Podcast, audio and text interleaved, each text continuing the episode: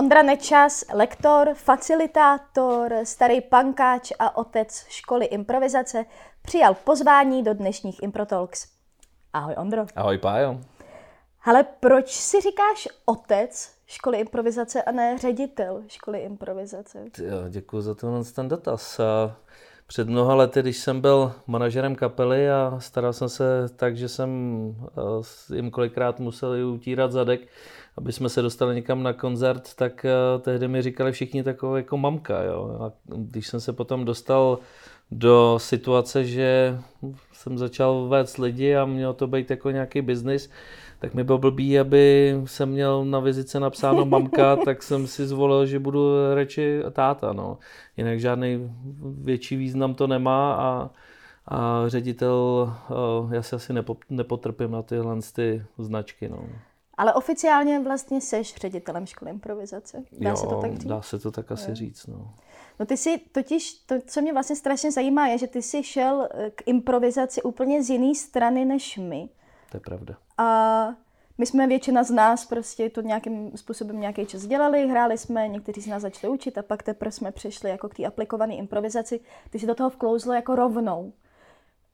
V čem spatřuješ výhody toho, že jsi neměl tu stejnou minulost jako my? Dokážeš to teď zpětně nějak srovnat, co vlastně byla jako výhoda toho? No já myslím, že obrovská výhoda byla ta, že jsem vám naboural ten stereotyp a to mě bavilo.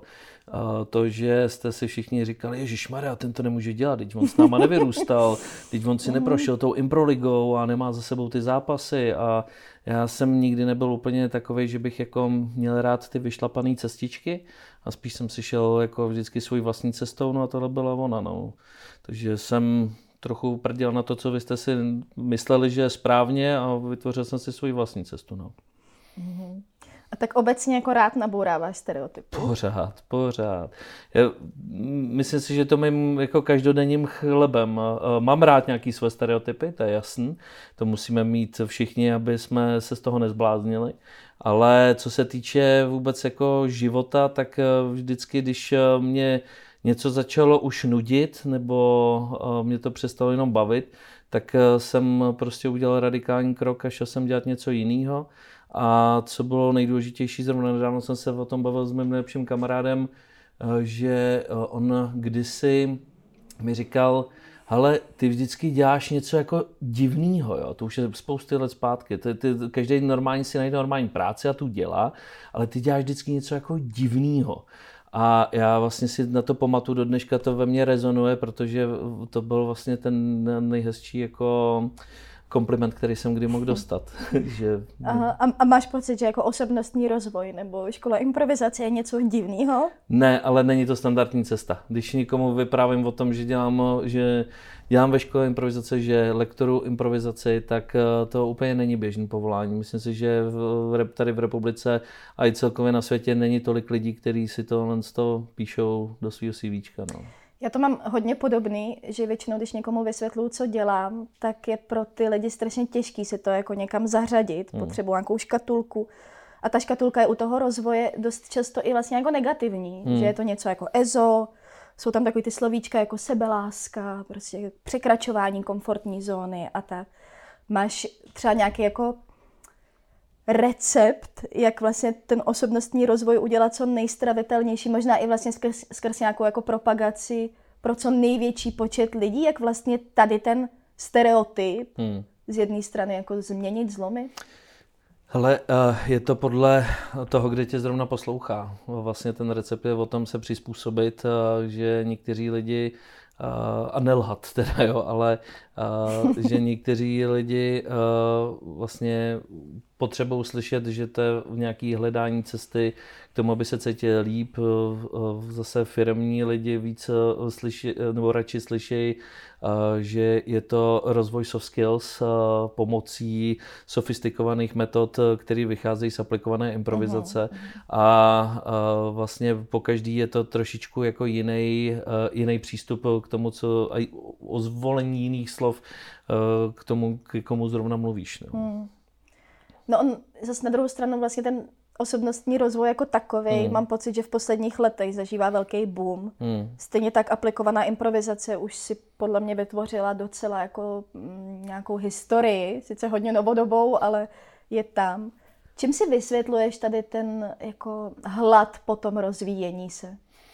Tak já myslím, že dokonce jako improvizace jako taková, tak není úplně vlastně nová. Jo? Ten pojem aplikovaná improvizace pochází z nějakých 70. let. Jsem se dostal samozřejmě až... Právě, že u nás je to trochu jinak. Po posledních letech. Ale ten hlad je v tom, že vlastně myslím si, že lidi už nebaví to, aby někde seděli, pořád se jenom zamýšleli nad sebou, a poslouchali někoho, kdo mluví před slajdama a ten jim říká, hele, měli byste se chovat takhle, jo, a tady je 10 věcí, které vám pomůžou k tomu, abyste byli úspěšní a podobné buzzwordy. A vlastně, když, a ty to znáš moc dobře, jo, když ti přijdou lidi na workshop a ty dokážeš během chvilinky úplně cizí lidi spojit, takže se tam cítí během chvilinky v bezpečí. Najednou mají chuť experimentovat, mají chuť poznávat, mají vlastně chuť jako sdílet vůbec to, co prožívají. Tak to je pro ně něco jako neuvěřitelného, protože to v běžném životě vůbec nemají. A my o tom můžeme napsat tisíce věcí, tisíce článků, já tady o tom můžu vyprávět jak chci, ale když si to ty lidi zažijou, tak vlastně prožijou něco, co naposled prožívali jako děti. A je to taková ta spontánnost opravdu bez nějakých mantinelů, anebo mantinelů, to jsem řekl špatně, ale spíš bez nějakých jako vnitřních omezení. A nebo naopak ty omezení objevují a zjišťují, jako, že jsou často velmi zbyteční. No. Ty jsi použil i trochu vysvětlil to slovo, že to jako je neuvěřitelný. Já si myslím, že to je nějaký slovo, který to dost vystihuje pro spoustu lidí. Že to jako je neuvěřitelný to, že se to vůbec může stát, už když si jakoby čteš popis třeba toho kurzu nebo vůbec posloucháš někoho, kdo tu práci dělá. V čem podle tebe jako tkví ta magie toho momentu, jako to, že se to na těch hodinách jako daří a tvoří se tam ta skupina a třeba co se týče semestrálních kurzů, tak ty lidi pokračují dál, že tam tvoří nějaká komunita. Co je ten jako špirit? Ten špirit si myslím, že hlavně o tom, že ty lidi si jdou hrát. A když si hraješ, tak nezlobíš. A když si hraješ, tak zapomínáš na ty své masky. A vlastně, jak zapomeneš na ty masky, tak máš najednou možnost si šáhnout do nějakých jako svých rolí, o kterých člověk neví, nebo naopak vlastně šáhnout si i do toho být přirozený a experimentovat v tom, jak se je člověk právě přirozený. A to je velký objevení, to je potom jako takový velký wow efekt, kdy když seš potom vystavená nějakému tomu challenge, třeba to závěrečné představení, který máme vždycky na konci semestru, tak člověk, já nevím, kolik setkrát už jsem to slyšel na začátku semestru, no tak jako já se na tohle těším, slyšel jsem na to jako spoustu dobrých věcí, ale na to závěrečné představení se fakt jako netěším a to je dobrovolný, že jo, no tak to já tam ani asi nepůjdu a v průběhu těchto semestrů vlastně pochopí, o čem to je, najednou z toho mají čím dál větší a větší strach, pak jako chvílema už je jim to tak nějak jedno, pak přijde to vystoupení, zjistějí vlastně, že ten strach přetavujou do takového, jako, jak říkala jedna naše studentka Olinka, těšostrachu. A ten je vlastně dělá šťastným a ještě k tomu se jako bojí, ale tím, jak jsou tam všichni spolu a všichni táhnou za jeden pro vás a předvedou něco, co by si před 3 měsícema předtím nedokázali vůbec představit, tak to je potom kouzelný. To je opravdu věc, která je silná a musím říct, že mě neustále baví to pozorovat, jak to na ty lidi působí. No. U toho tak jako potutelně usmíváš, takovou jako radostí. Mě k tomu napadá to, co vlastně říkáš, já tomu rozumím, protože v tom jsem jako sama úplně stejně jako ty, ale mně přijde občas, že jako to zavání takovýma jako frázema. Jo, jako prostě to známe všichni ze všech možných plakátů, článků a tak. Ta hranice je jako šíleně tenká mezi jako nějakou frází a opravdu jako prožitou zkušeností. Jak ty jsi to měl vlastně od začátku jako lektor? Opravdu to, co jsi začal učit, jako věřil jsi tomu 100%, to, co vlastně jakoby říkáš a to, co jakoby reálně tebou jako prochází? Hele, já bych neřekl, že jako lektor, že bych šel ještě o kousek vlastně dál.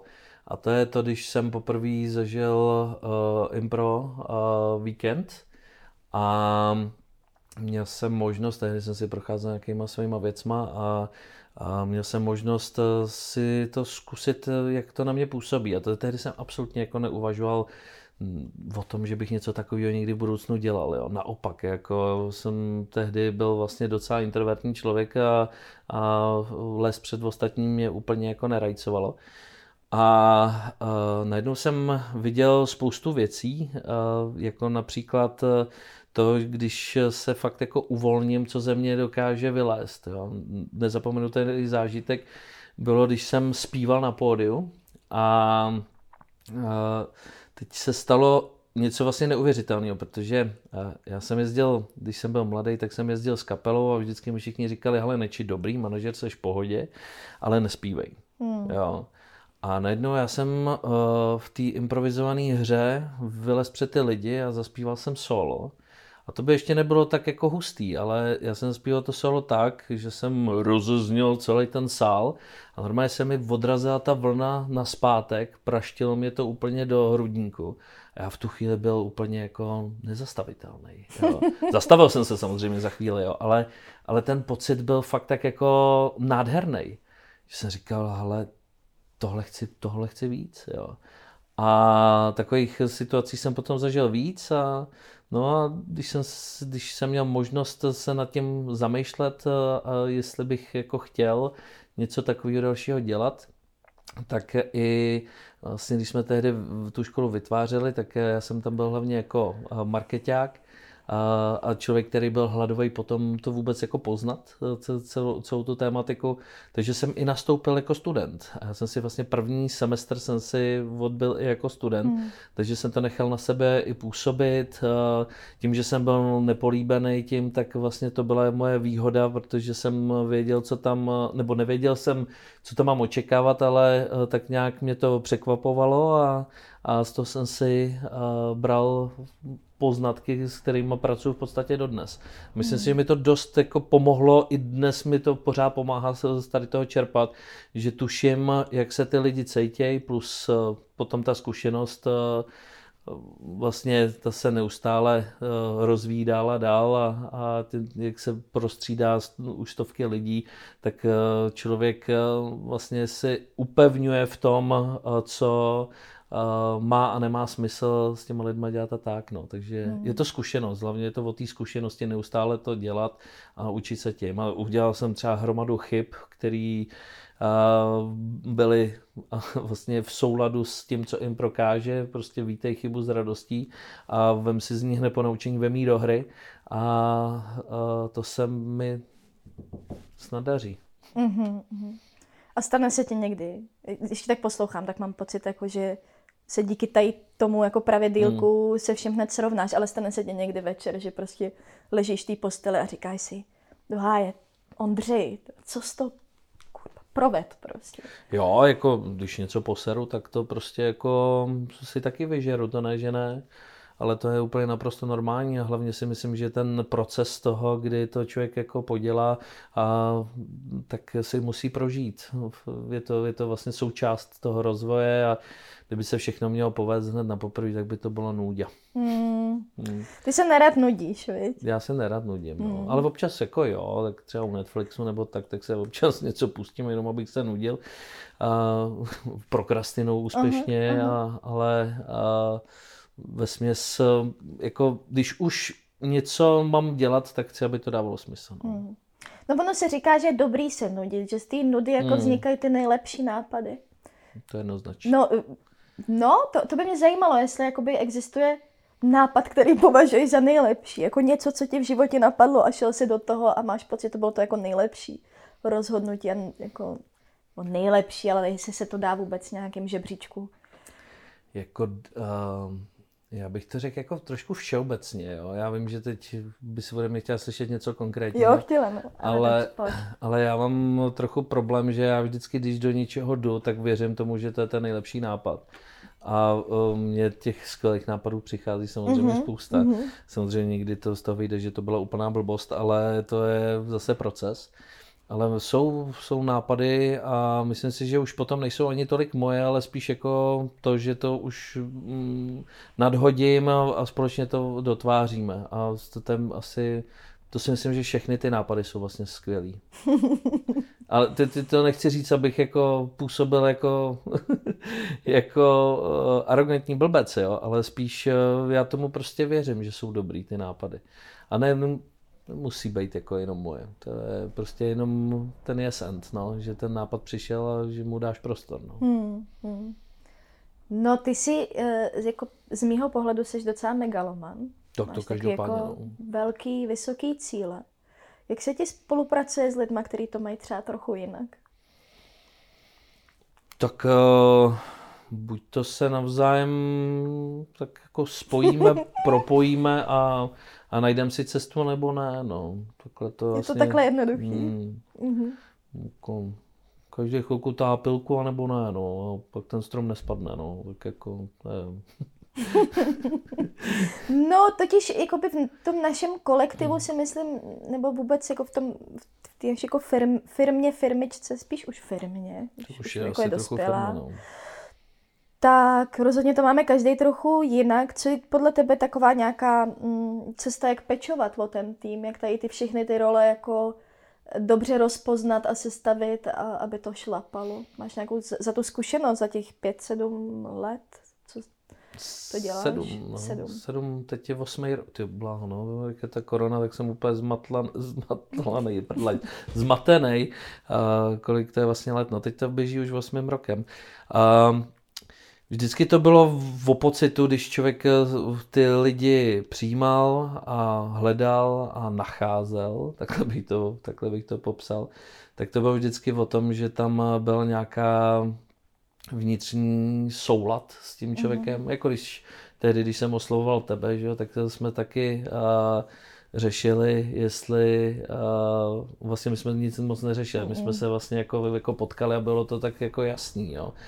A potom samozřejmě je potřeba najít někoho, kdo je ještě lepší, než seš ty sám, což se mi podařilo v mnoha případech a díky těmto lidem, jako je třeba naše Vanda Gabrielova, ahoj Vandi, tak vlastně ty týmy můžou jít dál. Jo. Já nejsem moc ten pečovací typ, byť jako otec samozřejmě někdy musím pečovat, ale zároveň já jsem spíš takovej zase, jako, že mám rád, když vidím tu kořist a jdu si za ní, ten kořist jako nápad, nebo vždycky tomu říkám, že jsem lovec mamuta, že prostě jdu a ulovím mamuta a potom mu přinesu domů a jsem za něj šťastný a pak zase vyrážím na další lov. No,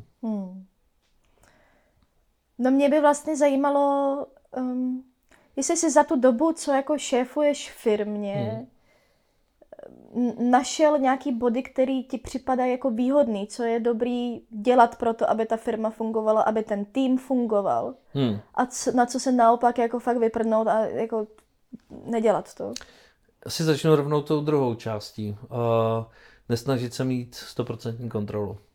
V okamžiku, jak ty lidi kontroluješ, buzeruješ, máš nad nimi nějakou moc nebo něco takového, tak ty lidi jsou absolutně v blokaci a celá ta věc se nikam neposouvá. Takže určitě stanovit si hranice, to je jako jasný, ale dát těm lidem prostor. Já vždycky, když někoho oslovuju a věřím jeho kompetencím, tak ho oslovím tak, aby to udělal tak nejlíp, jak on si myslí, že to udělá. A To je pro mě v podstatě to nejpodstatnější, protože když bych diktoval, jak to všechno má být, tak mě to nebaví a zároveň toho člověka to svazuje. Když mu dám ten prostor, aby to dotvořil, tak to většinou vytvoří ještě líp, než já bych to vymyslel. A pak třeba přijde a zeptá se, hele, a jak by si vyřešil tohlensto, tak tam už já můžu pomoct, vlastně být ten kámoš na telefonu a společně to můžeme dotáhnout, vlastně celý ten projekt jako dotáhnout do nějakého zdárného konce. A to mě baví nejvíc. No a bylo to takhle vždycky? Ne, vůbec. Tomu jsem si musel dojít. Vlastně až před nějakýma 4-5 lety, když jsme restrukturalizovali firmu a já jsem se musel stát jako jedním z těch hlavních tahounů, tak až tehdy mi vlastně jako doklaplo spoustu věcí. No. Jako například právě to, že ta kontrola je fajn, ale že se mi líbí bez ní a těm lidem taky. No. Já bych to téma hrozně chtěla otevřít, protože mi přijde vlastně důležitý jak pro školu improvizace, tak pro tvoji kariéru. Ty tomu říkáš nějaká restrukturalizace. Co se tenkrát vlastně jako stalo? Co se stalo? No, tak bylo to jednoduchý. Jako dva kamarádi dělali hezkou věc a po vlastně v klidu a míru a jeden z těch kamarádů potřeboval odejít, dělat si něco vlastního a já jsem v tom zůstal sám a vlastně jsem v tom nezůstal sám, ale myslel jsem si, že jsem v tu chvíli sám, ale díky tomu, že jsem dal tehdy jako otevřenou nabídku a vlastně přidali se ke mně Vanda s Lukášem, tak díky tomu jsme tu školu zase jako mohli začít budovat a to byl vůbec jako pro školu i pro mě nejlepší impuls do nového budování, protože tehdy mi to začalo dávat ještě větší smysl. No. Ale v tu chvíli jsem to viděl jako konec. Prostě je to v prdeli, jako nechci to dál, teď to bude muset znova nějak, jo, hodily se mi fabulace prostě v hlavě a tak. Nakonec to dopadlo skvěle a tak jsme si zamakali a makáme pořád a vlastně pořád nás to baví. To je na tom, my jsme si začali hodně hrát, ty naše projekty nejsou nějak megalomanský, ale děláme vlastně s čistým srdcem, jako otevřeně, snažíme se, aby ty věci k něčemu byly, aby to něčemu pomáhalo, by to pomáhalo lidem, aby to pomáhalo i nám. A vlastně tohle se mi líbí. No. Že se úplně jako netáhneme za prachama, ale táhneme se za tím, aby nás to bavilo. A to je asi jako nejpodstatnější věc, že kdyby mě to přestalo bavit, tak už bych z toho dávno odešel, tak jako jsem odešel z věcí, které jsem dělal předtím. Takže. No, ještě u toho chvilku zůstanu. Co se ti tenkrát jako honilo hlavou, jako ve chvíli, kdy se teda jako dozvěděl, že Martin už s tím nebude pokračovat, nebo s tebou? Co to jako pro tebe znamenalo ten moment? Tak já jsem tehdy vlastně jako ztratil člověka, a já jako mu to nechci jako vyčítat, ani nechci, aby to tak vyznělo, ale ztratil jsem člověka, kterýho jsem viděl jako velký vzor a vlastně, což do dneška mu děkuju za spoustu věcí a nic se na tom nezměnilo. Pořád ho vnímám jako velkýho člověka, ale tak tehdy jsem si prožíval takový to, když, a teď to jako popíšu na metafoře, ale jako když už ti táta řekne prostě postav se na vlastní nohy, no. A to jsem si prožil, no. A takhle se to jako změnilo, no. Takhle? Bylo to opravdu takhle? Bylo, no. Opravdu to bylo hodně rychlý. Chvilku to bolelo, ale to potom, když jsme si vlastně plácli, zamávali, tak od té doby to potom začalo fakt... Ve mně se něco zlomilo. Úplně jako diametrálně a co bylo podstatný je, že já jsem se vždycky bál udělat jako velký krok kupředu do neznáma. Přičemž už improvizaci jsem teda 3 roky dělal a 2 roky jsem ji učil, ale tohle jsem bral jako hodně velký krok a pak jsem to udělal a zjistil jsem, že vlastně to moře není tak hluboký a vlastně, že docela umím plavat, takže už mi to zase tak jako nepřekvapuje a dospěli jsme k tomu, že se nám mi to nakonec líbilo, no. No a mě to takyž připomíná, on to nebyl asi jako úplný startup, svým způsobem možná jo, ale už ta firma nějakým způsobem jako jela. Co byly jako podle tebe takové jako nejdůležitější kroky, jaký jako znovu vybudovat a znovu rozjet a vlastně nějakým svým vlastním směrem, jako když se na to podíváš zpětně, co z toho jako byly ty zásadní kroky kupředu? Hele, určitě to bylo to, že když jsme se rozhodli, že do toho jdeme, tak to byl roční proces, vlastně skoro 1,5 roku proces, kdy jsme hledali cestu k sobě, to nastavení, aby jsme s tím všichni byli v pohodě, jo. A nemyslím si, jako byl to prostě proces, nebylo tam nic dobře, nic špatně a vlastně dospěli jsme potom k tomu nastavení, který nám zase chvíli třeba fungovalo, něco nefungovalo, takže jsme se potom vrátili, měli jsme i odborníka, vlastně klučinu, mediátora, facilitátora, který nám s tím pomáhal. A vždycky jsme se vrátili k tomu, co třeba nefunguje a o tom jsme si popovídali a nastavili jsme si to tak, aby nám to fungovalo, nebo jsme zkusili nějakou cestu. A to myslím si, že bylo zásadní, že, protože nikdo nevíme, jo? A ve škole nás to nenaučili, jako učenej z nebe nespad a ten člověk, který nám s ním pomáhal, tak ten taky jako úplně nevěděl, jo? On byl vlastně zvenčí a neznal nás, jo? Ale vlastně viděl, co se mezi náma odehrává, a tím nám pomáhal vlastně nějakýma krokama k tomu, aby jsme si na to přišli taky.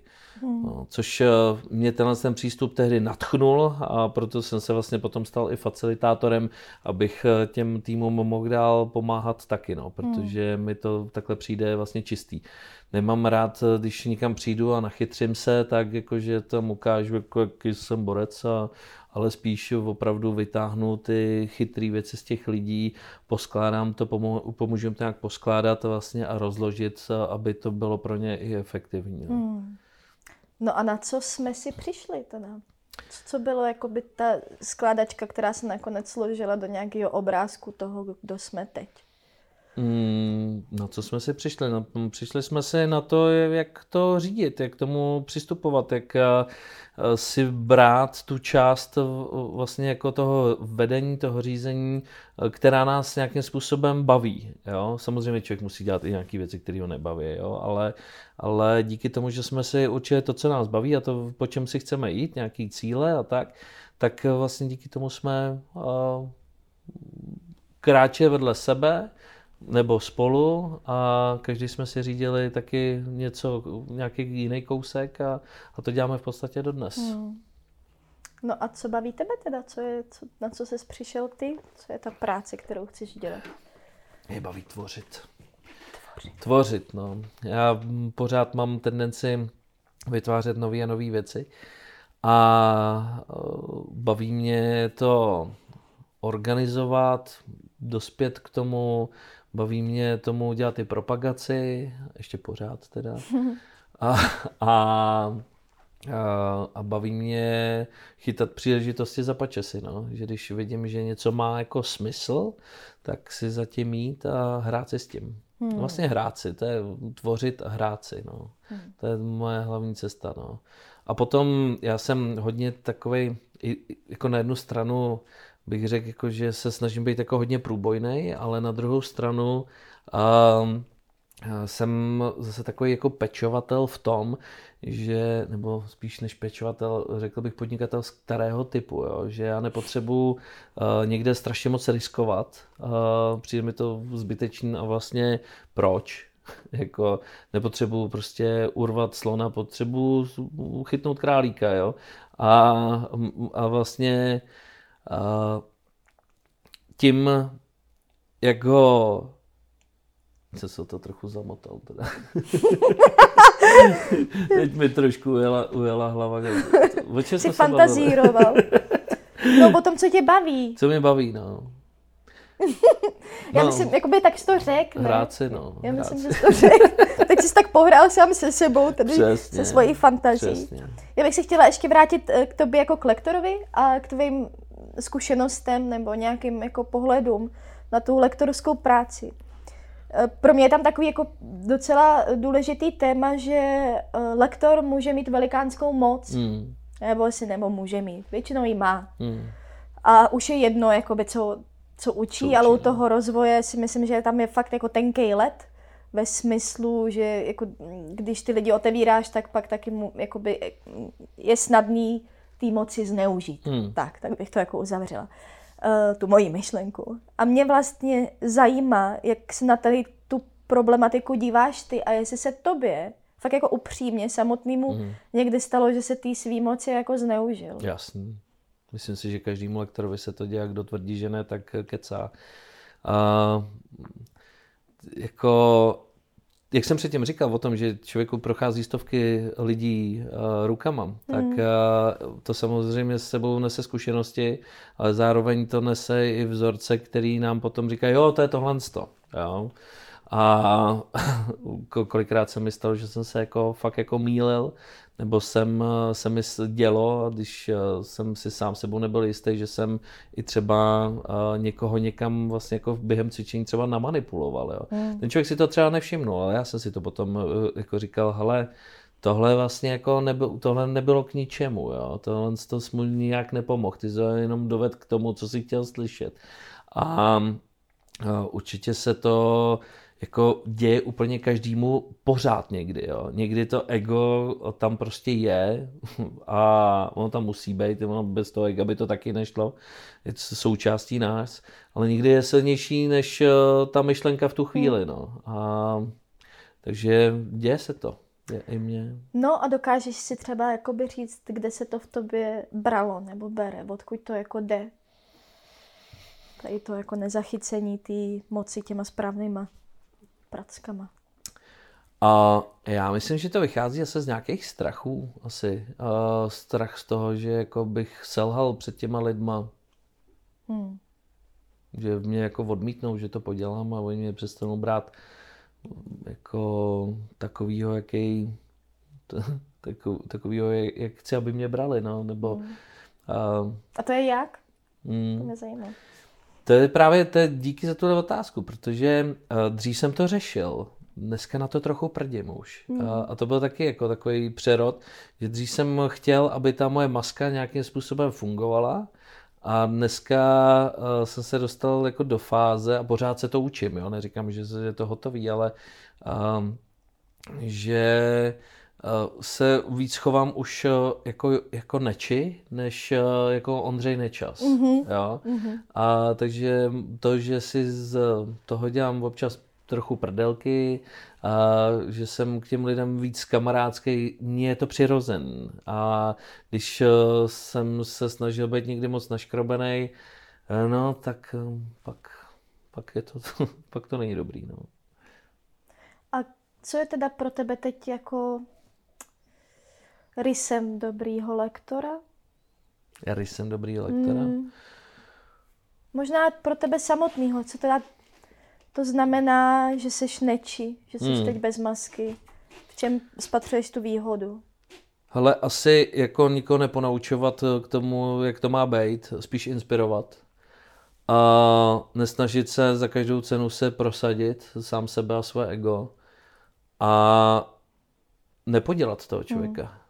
Nedostat ho prostě do nějaký jako, neříkám nepříjemný situace, to je součástí i jako procesu toho učení, že člověk, a to nikdy jako lektor neodhadneš, že zvolíš nějaký cvičení, nejčastěji je to takový to cvičení, který si říkáš, jo, to je v pohodě, třeba jako výplňový, víš, jako energizer, a najednou ten člověk si tam prožije něco, co si absolutně nemohla odhadnout, ale pak ho musíš jako ošetřit a musíš s ním pracovat, no, takže jako nepodělat ho, no.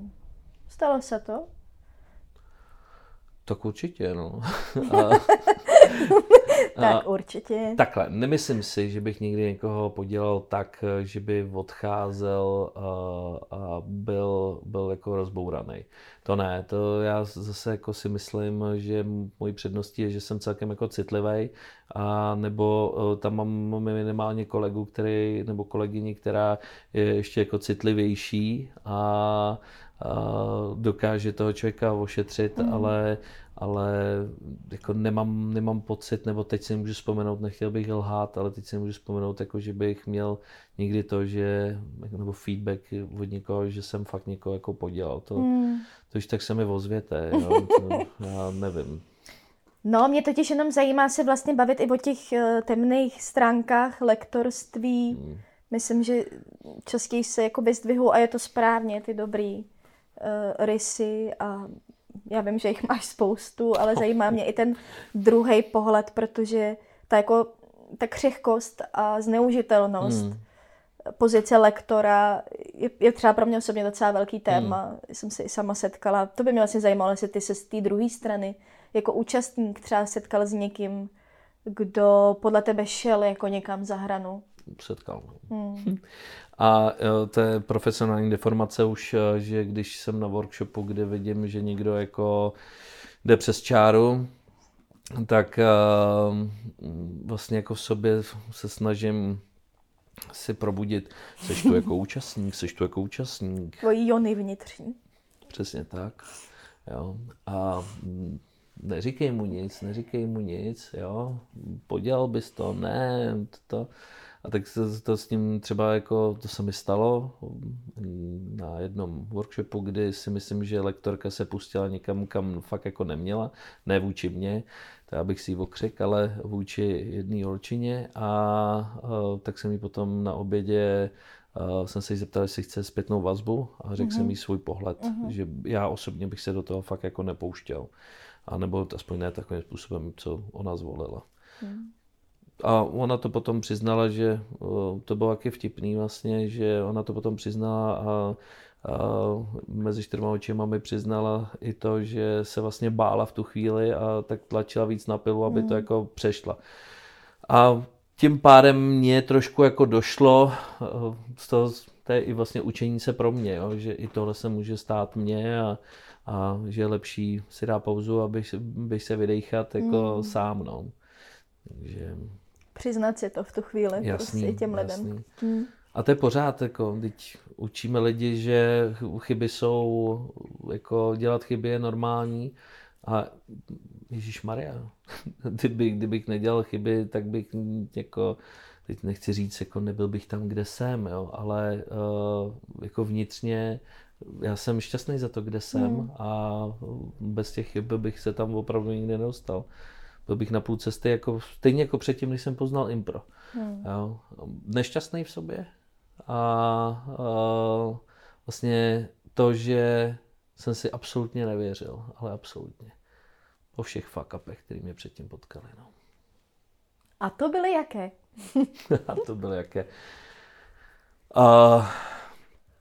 Tak těch fuck-upů bylo spousta, třeba, že jsem dokončil jenom bakaláře, a už jsem při navazování na magistru jsem zjistil, nebo na inženýru jsem zjistil, že elektrotechnika asi vážně nebude úplně můj směr.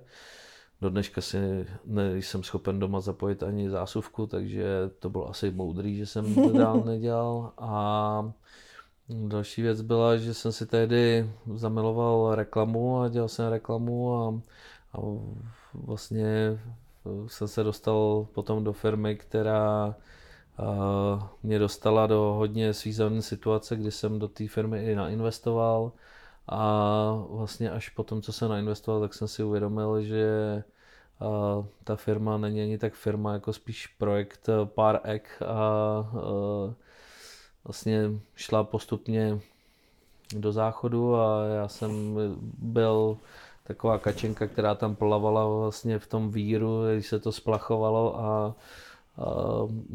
byl jsem rád, že mě to nespolklo úplně, ale hodně jsem se potlouknul. A pak přišlo to setkání s improvizací s Martinem Vláskézem. Přesně tak, to. No, to je vlastně věc, která mi taky ještě napadla. U těch peněz jsem chtěla na chvilku zůstat. Často slyším, že ty naše kurzy jsou drahý. No. Co si o tom myslíš? Já to říkám teda zrovnou takhle, jako s takovou vervou, ale ne, i já jsem si k tomu musela dojít, já jako jak to impro dělám od dětství, tak třeba Láďa Karda si do toho, jako by z toho ze mě dělá srandu kvůli tomu, protože já měla v období, ale jako mě bylo třeba 15, když jsem začali některý lidi třeba hrát nějaký firemky, nebo prostě jim za to bylo zaplaceno, za to hraní. A já jsem úplně říkala, jak tohle můžou jako dělat? Teď je to prostě úplně snižují tu hodnotu, ty improvizace toho umění, nechávají si za to zaplatit. Samozřejmě časem jsem jako došla k tomu, že to vlastně jako je důležitý. Je dobrý mít za co žrát. No. Přesně a taky spoustu peněz nainvestuješ do toho vlastního rozvoje. No tak vlastně mě zajímá, co ty si myslíš o té ceně, nebo jak komunikuješ s lidma, to, kolik ty kurzy stojí? Hele, já mám takový jako na to několik pohledů, jo. První věc, proč si pořídíš iPhone? Protože je skvělej. A taky protože ho mají všichni. To je jako sorry trochu ovečkovství, ale je dobrý, se pak se s nás propoješ. Ale já si ho pořizuji kvůli tomu, že to je nejlepší nástroj pro moje vlastně podnikání, pro můj život. Jo? Měl jsem Android, byl jsem s ním 4krát nespokojený, pak jsem si koupil jednu iPhone a byl jsem s ním spokojený. Jo? A nic se nemusel řešit. Druhá věc je, opravdu se chceš učit, to jako hypoteticky říkám, jako opravdu se chce člověk učit od nikoho, kdo si neumí říct cenu za svoji práci? Jako jestli jo, tak klíďo, jo, já to nikomu neberu.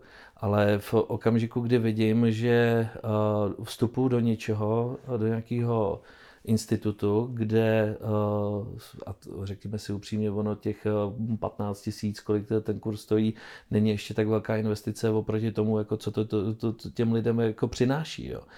Ale vlastně vidíš, že lektoři jsou zaplacení, v hezkých prostorách, je okolo toho nějaká kultura, a pokud je člověk ochotný do toho zainvestovat, tak je toho potom součástí. Jo? Což samozřejmě je spousta jiných možností, ať si je lidi vyberou. Já jsem s tím úplně v pohodě. My jsme pro lidi, kteří si vyberou nás. Takhle jednoduchý to je. A já vlastně vnímám, že všichni lidi, a to za všechny lidi, kteří tam máme, tak za ně dám ruku do ohně, v tom, že dělají to nejlepší, co můžou a to, co umějí. Ježišmarja. Já když vidím, jak jsou často podfinancované školy, školství, jak tam už makají kolikrát jako nešťastní lidi. Jo, tady v republice už jsme, myslím si, že ty uvědomělejší, a teď nechci, aby to byla manipulace, jo, ale prostě ty co už vlastně jako ví, co stojí vzdělání v zahraničí a co stojí investice do svého osobního rozvoje, tak ví, že prostě za málo peněz nikde musí někdo trpět. Jo. A v našem školství jsou to ty učitelé. Jo. A opravdu chceme, aby naše děti anebo nás vzdělávali lidi, kteří jsou vlastně dlouhodobě frustrovaní? Já to teda nechci. A to samý nechci něco takového podporovat v naší jako firmě, v naší škole. Takhle si je jako můj pohled. No. Z druhé strany. No mě se s tím spojí téma konkurence. Dáš si vodu? Nedám, děkuji, já ještě mám. Ty jsi říkal, nebo psal jsi mi, že jsme jedna z největších škol aplikované improvizace na světě. No. Na světě. No. Když pomenu svět a zůstaneme na tady tom našem malém rybníčku, Vnímáš tady nějakou konkurenci? Nebo vůbec jsi jako ochotný spolupracovat s konkurencí? Jak vůbec tady ten improvizovaný nebo rybníček aplikovaný improvizace v České republice vnímáš? A co pro tebe znamená? Ale určitě je tady konkurence. Jsou tady spousta i šikovných lidí, kteří to dělají, myslím si, že dobře. A znám je, vlastně, když budu jmenovat, tak Míša Puchálková, Bafni v Brně, paleťáci v Pardubicích, potom lidi z Ostravy. Teď si zabavám, nemůžu vzpomínat. Od vás, děkuju, omlouvám se, do Ostravy. Oni se stejně na pražský vysílání nebudou dívat. Jasně. Ale tak možná nějaký Ostravák se tady bude koukat. Ne, jsou to všechno šikovně schopní lidi. Většinou, co vím, tak i jedou víc ještě furt jako i divadelní a to je v pořádku. My jsme jako hodně víc uhnutý do toho osobnostního rozvoje právě pomocí té aplikované improvizace, byť to všichni to trochu využívají. Měl jsi někdy chuť to propojit? Měli jsme takový chutě. A z chutí se stalo co? Hele, vlastně pořád máme tu chuť vytvořit asociaci, ale upřímně to poslední setkání jsme měli v loni někdy v únoru, jestli se nepletu. Pak přišel covid, tak myslím si, že každý jsme si začali řešit jako svoje věci. Ale já za sebe vlastně jako já jsem pořád s těma lidma propojený v tom, že když vidím, že dělají něco hezkého, tak je podpořím a to samý vnímám od nich a vlastně jako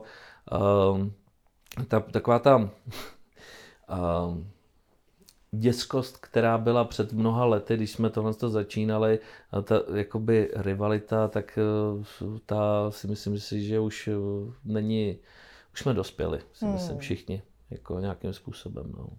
Jsi mi krásně nahrál. Jaký byl Ondra Nečas jako dítě? Jo. No tak nejdřív jsem byl strašný extrovert a potřeboval jsem, aby mě všichni jako viděli. A potom jsem 2 roky marodil s játrama, takže jsem byl doma a byl jsem, to se ze mě stal takový strašný introvert. Trošku jsem přibral a naštěstí to jsem rozchodil a byl jsem vlastně 2 roky doma téměř. Do školy jsem vždycky přišel, a byl jsem tam týden, většinou jsem a byl od nikoho šikanovaný za něco a zase jsem šel domů se schovat. A hlavně tak kvůli tomu, že jsem se vrátila nějaká nemoc, pak jsem měl narušenou imunitu. A potom jsem měl jedno strašně štěstí, že jsem šel do matematické třídy a tam jsme měli spoustu holek a to mě vlastně bavilo. Díky nim jsem vyrost. Co? Počkej, jako jak to myslíš? No, já mám rád do dneška holčičí kolektivy, člověče, jakože, nebo dneska už dámské kolektivy, ale... Možná lepší, než ty bys i ve svém věku měl rád holčičí. Právě, to by asi nepůsobilo úplně dobře. A mě to vždycky působilo jako dobře, že dámy, když se setkají, tak hodně často mají tendence probírat různé jako věci, často z mého pohledu ani nepodstatný, ale když je vždycky mezi má jeden chlap, tak oni se jako skultivujou. A to samé funguje na druhou stranu, že jo. My chlapi, když se bavíme, tak jsme hrozný hovada kolikrát a pak přijde jedna dáma a my se snažíme, jo. Pokud teda ta holka není větší hovado než my. Já jsem se tehdy nějak naučil jako být v dámském kolektivu, takže to a myslím si, že mi to jako vyhovovalo dost, no a do dneška si s ženami jako rozumím, hlavně s mojí přítelkyní a... Která je již snoubenka. Snoubenka čerstvě, no. Prosím vás, Ondra Nečas se zasnoubil. No. On to inicioval teda. Já jsem to inicioval, no, tak bylo by to dobře, kdyby poklekla, a tak samozřejmě dneska je emancipace jako v pořádku, ale tady to jsem, jako v některých věcech jsem pořád tradicionalista, jako... No, takže tak. No. To je velký krok? Jo, myslím si, že jo. Bojíš se? Ne. Tak my jsme se Slávkou už bezmála 3,5-4 roky, takže V tu dobu už to budou 4 roky, až se budeme brát. Takže já myslím, že už jsme se očuchali tak, že víme, jak ten druhej funguje a toto. No a když se vrátím k tomu dětství, tak potom jsem ze mě stal tak trošku pankáč a no a pak jsme založili kapelu a... Počkej, já tě na chvilku přeruším. Mě to tě zajímá ten vývoj mezi, jo. Jsem dítě, který je hodně doma a je šikanovaný a je ze mě pankáč. Jaký je ten proces tady odsud jako sem? Mně přijde teď, když na to koukám, když tady představuju šikanovaný dítě a tady pankáče, dává mi to smysl. Ne, to úplně. Ale zajímalo by mě, no, jaký to pro tebe bylo, jaká byla ta cesta jako ven z toho šikanovaného kluka, který byl vlastně asi vyčleněný trochu z nějaký komunity, hodně doma s rodičema předpokládám, což nemusí být špatně, i domácí vzdělávání je varianta, ale ty o tom nemluvíš tak, jako že by to bylo hezký období pro tebe, tak... Tak svým způsobem taky asi bylo, hele upřímně mám to asi někde tam vzadu jako schovaný a moc zase jako na to nevzpomínám, spíš si to jako dítě pamatuju, že vlastně se mi v té škole nelíbilo, protože jsem prostě tam dostával čout za to, že jsem tam nechodil, že vozili se po mně a já jsem měl tu tendenci se bránit fyzicky, takže jsem se prál a když jsem se prál, tak potom jsme tam vytvořili jakou tlupu vlastně, ve který jsem byl a tam jsem začal projevovat takový ochranářský ty, takže když mi někdo útočil na někoho z té mojí tlupy, tak to já jsem jako neměl rád a to se v podstatě potom přeneslo i do toho mého pankáčství, jo, jakože já jsem byl pankáč na baterky, jako nikdy jsem nebyl žádný pořádný pankáč. Co to znamená? Právě nevím, ale spíš tak jako, že duší, jako to tomu, že jak jsem k tomu přistupoval, že jsem byl takový střelec. Navíc hodně jsem neměl rád, protože mě vždycky zajímala historie, hodně mám jako nastudovanou a vždycky jsem vlastně jako nesnášel nacismus a tyhle jako ideologie. A že my jsem z malého města a tam si buď to mohl být nácek nebo pankáč, jo. Já tomu říkal takový jako diskonácek a diskopankáč, jo. A tehdy vím, že jsem prostě jako neměl úplně jako rád ty plešatý hlavy, takže jsem proti nim jako vystupoval a párkrát jsme se poprali a bylo hej, no, neby jako... Pak jsem pochopil, že to jako nemá smysl a oni taky a dneska, když se s nima potkám, tak se tomu i zasmějeme, jo, ale tehdy to bylo dost zásadní a musím říct, že mě to jako formovalo dost, jako do dneška, furt nesnáším tyhle jako útoky na někoho, že je jiný, nebo prostě, nebo že slabší, nebo tak, no, vlastně, no. A co máš rád naopak? Co mám rád, ty blá. Ale mám rád lidi. Nesmí být moc a moc často, ale... A ne náckové. A nesmí to být náckové, ale mám rád lidi. Mám rád to, když dokážou lidi vlastně spolupracovat. Mám rád, když vytvoří něco hezkýho. A nemusí to být jenom věci, které jsou hodnotné, ale spíš mě baví, když jsou hodnotové ty věci.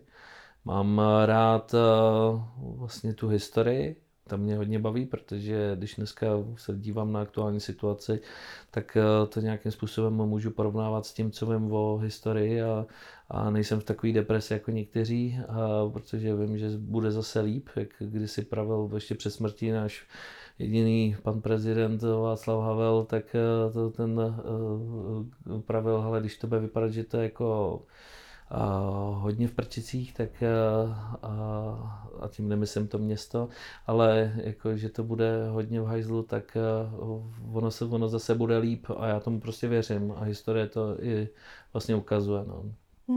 No.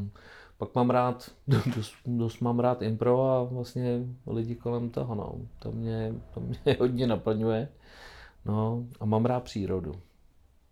Jsi řekla velmi významně. Dobře. No, mě ještě teď tak asi na závěr napadá, dost často během tohohle rozhovoru jsi mluvil o nějaký péči, o tom, co by si chtěl dávat jiným lidem. Jak pečuješ ty sám o sebe? No tak velmi významně, to je taky jedna z věcí, kterou se v životě učím. A začal jsem teď sportovat. Vzali mě teda záda před 14 dnema, takže jsem zase malinko zvolnil. Teď musím k doktorovi s tím, ale takže v tomhle tom peču o sebe. Snažím se jíst zdravě a snažím se si určovat víc času pro nějakou jako psychohygienu.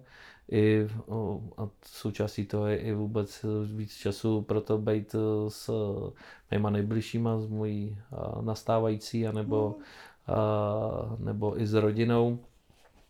A vlastně jako peču o sebe docela dost, no, si myslím. No. Jsi šťastný? Jo. Vypadáš. Naprosto, ale... Tyjo, teď jsem se přestěhoval právě do přírody, mám tam všechno, mám tam řeku, mám tam lesy, mám tam vlak do Prahy a jsem spokojený. A přijel jsem autem teda, ale... A tak pak mě odvezeš domů. Přesně tak, no. To je ekologický. Přesně tak, no. No tak jo, Ondro, já ti moc děkuju za rozhovor. Já tobě moc děkuju.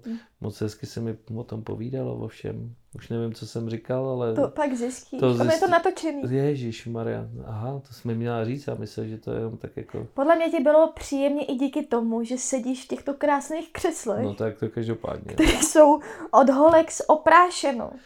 Což je nádherná firmička, podnik Holek, který restaurujou krásný starý nábytek do tady té ještě hezčí podoby a zapůjčili nám ho pro tuto příležitost a já jim za to mnohokrát děkuji.